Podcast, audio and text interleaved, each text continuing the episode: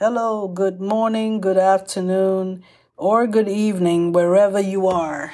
I am Naziati Muhammad Yakub, and I am your host for Talk Architecture Podcast, coming to you with a special edition on the first day of the month of Ramadan of the Muslim or Islamic calendar year. And today is the first day of Ramadan, or equivalent to the third of April twenty twenty-two in my country. And the first day of Ramadan is when it starts. We fast from before sunrise to sunset, and we don't consume any water, any um, food at all. And what does that mean, really? And why this topic? What does the the month of Ramadan or fasting has to do with architecture? I'm not talking about domes, minarets, and um, mihrabs, or the those forms that those elements in many architecture uh, found in the Muslim world that has to do with religion, sometimes even to do with other buildings. I'm not talking about forms. I'm talking about about phenomenology more than anything else. I'm talking about sensory design when we talk about the month of Ramadan and architecture. Now, the month of Ramadan is a month where you are delaying gratification, meaning whatever emotions, whatever um, extreme things that Feelings, extreme feelings that you like to encounter or you, you often encounter is ex- magnified in what you do uh, during when you're fasting. That's uh, the process that one needs to own when we're, when um, we're abs- abstinence from doing a lot of things during this month, during the day. Uh, after sunset, you may do... Um, You don't have to uh, uh, do abstinence. Uh, and these things can be found. You can find this information anywhere in the internet.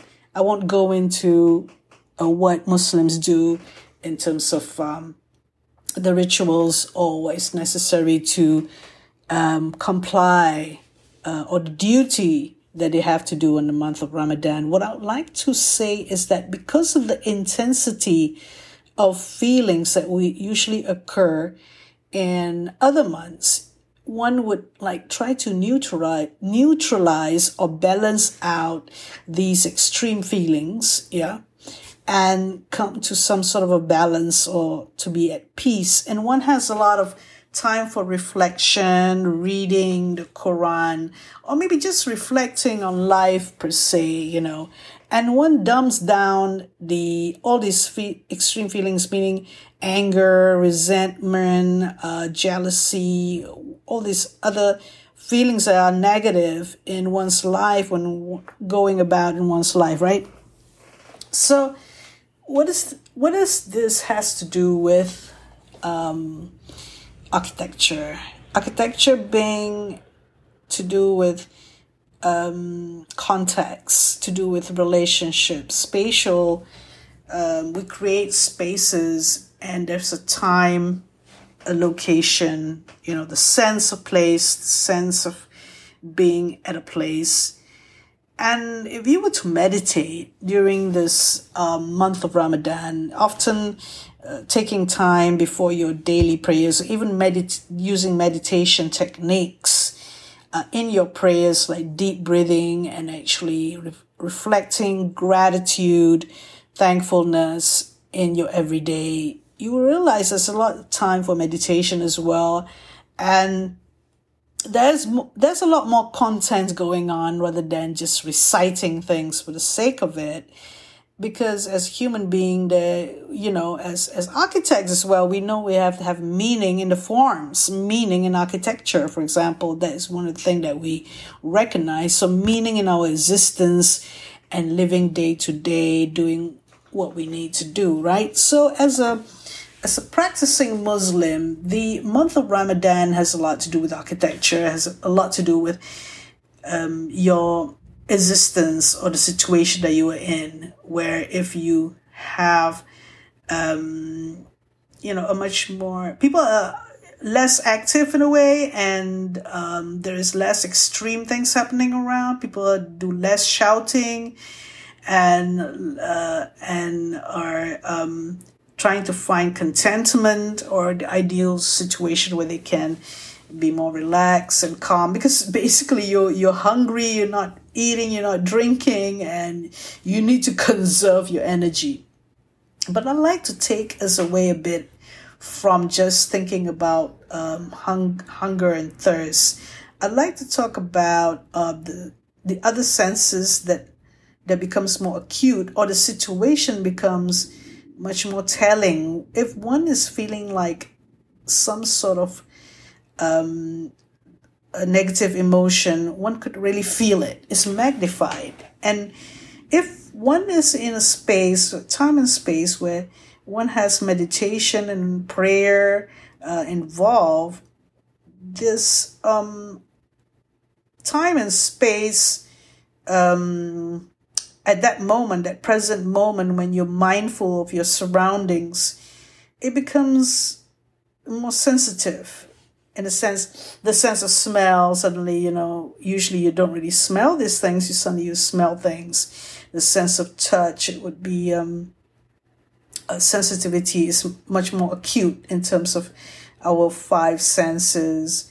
And um, the wonderment of the earth, or, you know, uh, going out on the balcony and seeing the landscape, or uh, looking closely at nature, a sense of wonderment, a sense of um, hearing of nature around you, or even everyday bustling about um, done by people around you or yourself, it becomes much more acute. So I'd like to rope it in into the sense of the phenomenon that's happening, you know, the phenomena that's happening, um, which becomes uh, much more um, tangible, or much more, you know, um, in a higher sort of degree of being felt, the feelings um sharper in a sense, when one is not thinking about food or drink all the time, or being distracted by other things. So the month of Ramadan, really, the whole month of it, imagine, you know, you have what, how many thirty days of it, where um, as you, at first you'll be kind of tired. Um, the first day you still have energy from the previous day. Then later you be kind of like deprived um, of of food and, and drink. Um, and if you were to do uh, kind of like a busy life, you forget about it. But if you are kind of s- sort of more stationary, or uh, doing work that has to do with computer, you need to take time to actually let yourself away from the computer or the laptop and start engaging with what's around you. It's a good time to actually prepare food later on. And um, that's a pace of life that is kind of reflective. And this is when I would call a phenomenological way of living. I would like to go and link our state of mental health um, with how we feel in our body.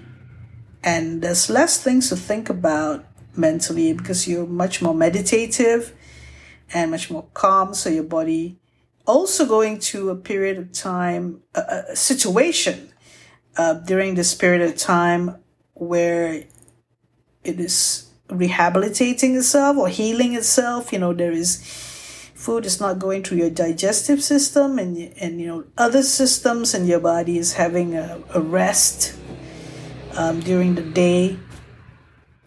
And and that also helps with the spirit and spirituality, the sense of being in a space. And, um, you know, we can't deny, uh, if you're the, a believer, we cannot deny that the sense of spirituality is also a very important component in the health of a human being, both mentally and, and bodily. So,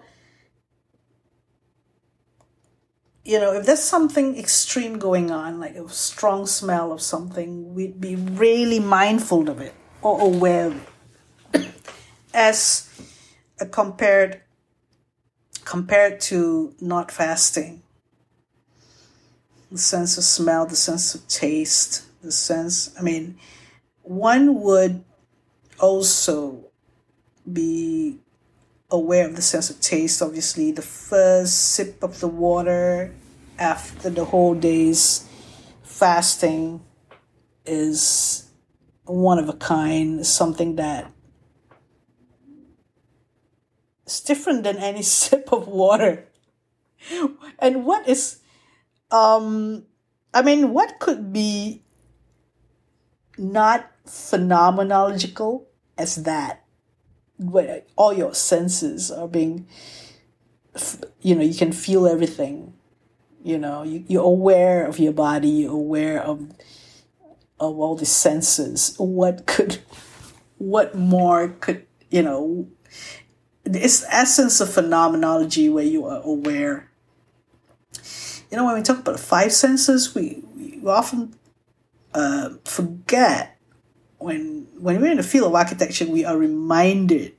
So now we cannot forget about the sense of volume, of acoustic, of being in a space together with the sound of, and the sense of hearing, but much more the sense of space. You know, the sense of being inside and the sense of being outside. You know, um, I think the month of Ramadan helps to... In conclusion, the month of Ramadan, for those who are fasting, has everything to do with architecture in a sense that it makes everything. Feels much more specific, yeah, context specificity, one may say, is evident. Um, a locality, a sense of proximity, the sense of being in a space, or the sense of I'm here and something else is out there. And um, because the dulling of other senses, such as this constant eating or drinking, and the remembrance or the reflection that one is aware that one has to do during this month, you know, like prayer and meditation. So phenomenologically speaking, one is aware more and more. So this is just an interlude, a special edition of the month of Ramadan and how one is fasting and how that relates to architecture. And maybe one day we can have a discussion on this. Um, thank you very much for hearing out this proposition. See you again.